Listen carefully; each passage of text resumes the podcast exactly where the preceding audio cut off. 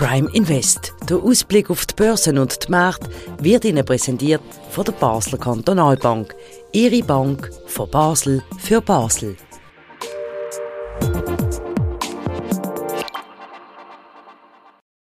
Das ist Prime Invest am Montag, 6. Februar. Wir zeichnen das Gespräch am 4. Nachmittag auf, wie immer im Handelszentrum von der Basler Kantonalbank. Mein Name ist Christian Keller und mir gegenüber wie immer der Anlagechef von der Basler Kantonalbank, der Sandro Merino. Ganz herzlich willkommen. Grüezi, Herr Keller, guten Tag. Schauen wir zum Auftakt vom heutigen Prime Invest einmal in die USA, was dort eigentlich abläuft mit dem chinesischen Luftballon, der Spionageaktion, es die Amerikaner sagen. Meine Frage an Sie ist, ist das wieder so ein Ereignis, wir haben darüber geredet, im Jahr, wo unerwartet kommt und wieder die ganze Geschichte kann kaputt machen an den Aktienmärkten? Nein, man darf das nicht überdramatisieren. Es ist natürlich heute an der Börse bei der Eröffnung am Montag ein Thema in den USA. Es ist natürlich äh, ein Ausdruck mehr, ein Beispiel mehr von der Verschlechterung von der diplomatischen Beziehungen zwischen den USA und China wir haben natürlich Angst, dass äh, sich das weiter verschlechtert und natürlich auch äh, wirtschaftliche Konsequenzen könnte haben für beide Seiten. Aber das ist natürlich für die Börse Gift, wenn da sozusagen die Eskalation zwischen den USA und China Schritt für Schritt äh, sollte äh, weitergehen. Ja, also wenn wir das noch weiterdenken, wenn jetzt Ukraine-Konflikt haben wir schon, jetzt Taiwan-Krise im Hinterkopf, jetzt so ein Ereignis, ist das nicht heikel als Anleger, dass man da vielleicht muss sagen, mh, hm, gefährlich? Ja, ich meine, die äh, Auseinandersetzungen zwischen den USA und China auf kleiner Flamme, Sticheleien äh, im südchinesischen Meer etc. etc. Das ist ja nichts Neues. Offenbar sind ja genau die gleichen Luftballone auch schon während der Präsidentschaft von Donald Trump über die USA geflogen.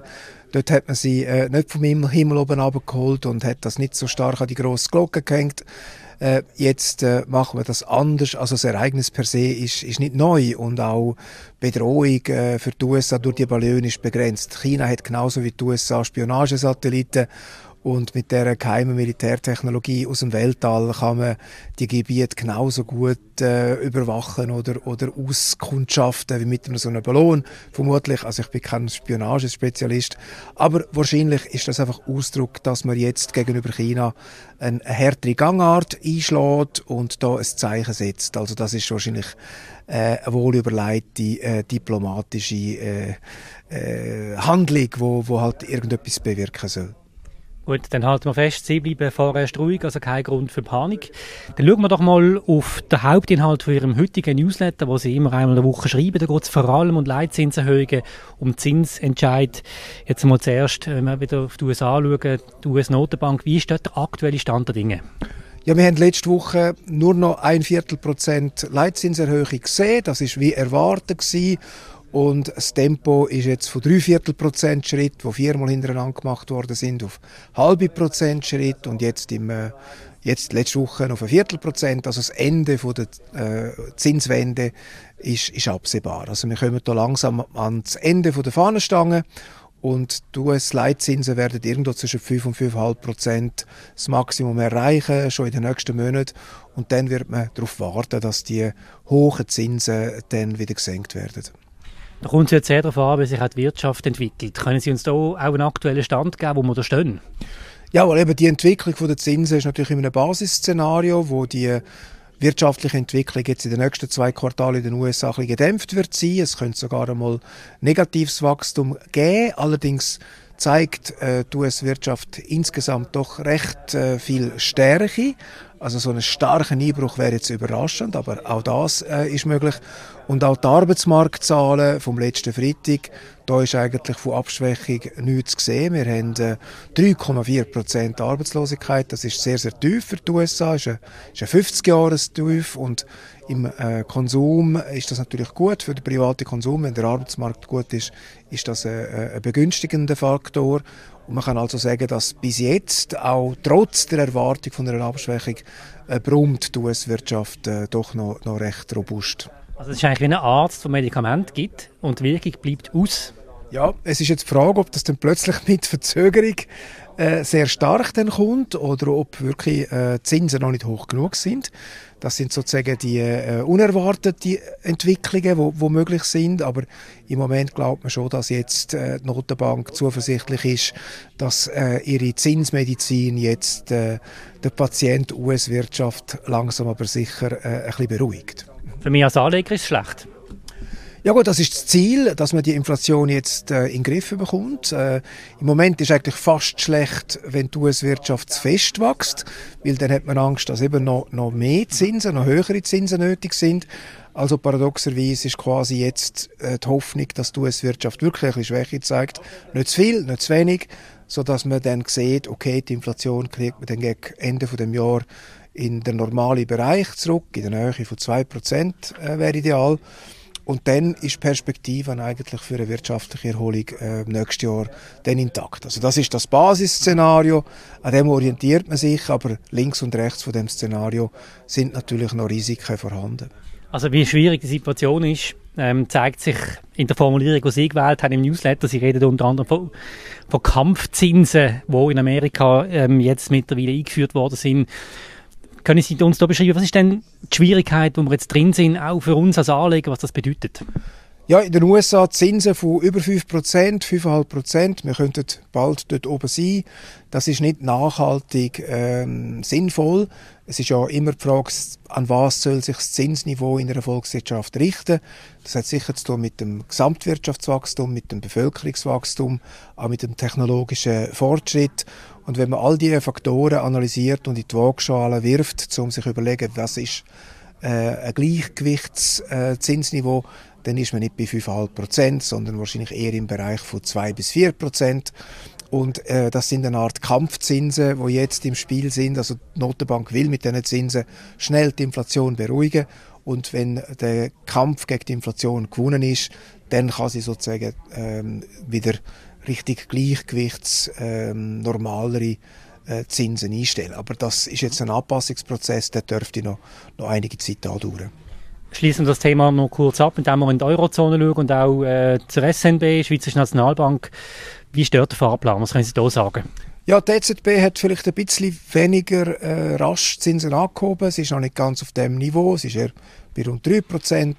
Und da sind noch einige Zinsschritte möglich. Aber auch da kommen wir Richtung Frühling, Sommer auch ans Ende der Fahnenstange. Äh, die Schweizer Nationalbank hat nicht so ein akutes Inflation, Inflationsproblem. Wir sind schon unter 3%. Also Zinsanhebungen in der Schweiz werden moderater sein, vielleicht Richtung äh, 1,5 oder, oder 2%. Wir haben jetzt im äh, März erst, am 23. März, wieder der reguläre Zinsschritt, der planmäßige Zinsentscheid von der Schweizer Nationalbank. Und da ist der Markt noch unsicher, ob es ein Viertel oder ein halbes Prozent gibt. Und im Anschluss an diesen Zinsschritt werden wir im Sommer vielleicht nochmal ein Viertelprozent sehen. Aber es ist eigentlich für die meisten Beobachter absehbar, dass die SNB äh, für den Schweizer Franken Leitzinsen im Bereich von anderthalb Prozent wird einstellen. Und auch da ist die Frage, ob es dann äh, mittelfristig auf dem Niveau bleibt. Natürlich anderthalb Prozent sind moderate Zinsen.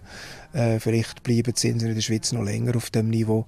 Aber in den USA ist es natürlich 5,5 Prozent und das ist dann ein anderes Zinsniveau. Ich würde gerne zum Schluss von der Sendung einmal auch jetzt Bilanz ziehen. Der erste Monat im neuen Jahr ist um. Sind Sie zufrieden, Herr Merino? Ja, ein überraschend äh, guter Start. Also wir haben schon die Aktien übergewichtet gehabt. Also wir haben gehofft, dass es ähm, eine Erholung gibt von der Verlust vom letzten Jahr. Die hat eigentlich schon im Oktober äh, 2022 angefangen. Die setzt sich jetzt fort.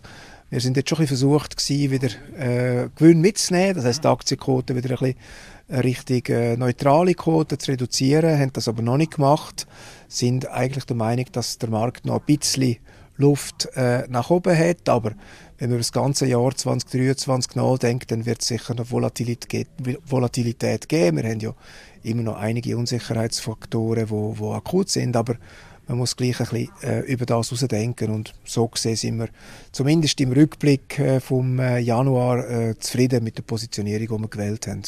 Sie haben gesagt, Markt. Kann man irgendwie sagen, gibt es einzelne Bereiche, wo sich in diesem Jahr besonders lohnen oder wo man so die Finger davon lassen, kann man das so allgemein sagen? Gibt es Tendenz? Ja, was sich äh, gelohnt hat, ist, dass man bei den Technologieaktien USA dabei geblieben ist. Die haben ja mit den Zinserhöhungen letztes Jahr besonders stark gelitten. Jetzt haben sie aber besonders stark aufgeholt. Das ist nach wie vor eine sinnvolle Beimischung für den Schweizer Anleger. Dann ist Gold eigentlich jetzt am Höhepunkt der Zinsentwicklung eine interessante Anlageklasse, weil es doch gegen Inflation schützen und jetzt sind Zinsen am Höhepunkt und fallen vielleicht wieder leicht. Dann ist Gold eigentlich auch noch, noch interessant und sonst im Bereich erneuerbare Energien äh, gibt es ähm, spezielle Anlagefonds, die wir selektiert haben, wo Anlagechancen äh, bietet. Also das wären jetzt mal drei Bereiche, wo, wo interessant sind. Und sonst gilt halt für uns immer breite Diversifikation, äh, auf verschiedene Länder äh, verteilen, die Währungsrisiken nicht zu stark äh, ausgeprägt äh, werden lassen. Und dann, glaube ich, ist man, ist man mittelfristig äh, gut aufgestellt. Und nicht alle Eier in einen Korb. Nicht alle Eier in einen Korb, das, das kann man nicht genug oft wiederholen. Es klingt zwar banal, aber es wird doch nicht immer von allen ja. beherzt. Gut, dann ganz herzlichen Dank, Merino, für Ihre aktuellen Einschätzungen im heutigen Prime Invest. Weiterhin eine gute Woche. Vielen Dank, Herr Keller. Ihnen auch. Merci. Das war es gesehen vom Prime Invest. Vielen Dank für Ihr Interesse. Ihr könnt den Podcast, wenn ihr es noch nicht gemacht habt, auf allen gängigen Podcast-Kanälen kostenlos abonnieren. Wenn ihr das macht, dann habt ihr immer die neuesten Einschätzungen von Sandro Merino oder anderen Anlageexperten von der Basler Kantonalbank. Ganz herzlichen Dank fürs Interesse und weiterhin eine gute Woche. Prime Invest. Der Ausblick auf die Börsen und die Märkte wird Ihnen präsentiert von der Basler Kantonalbank.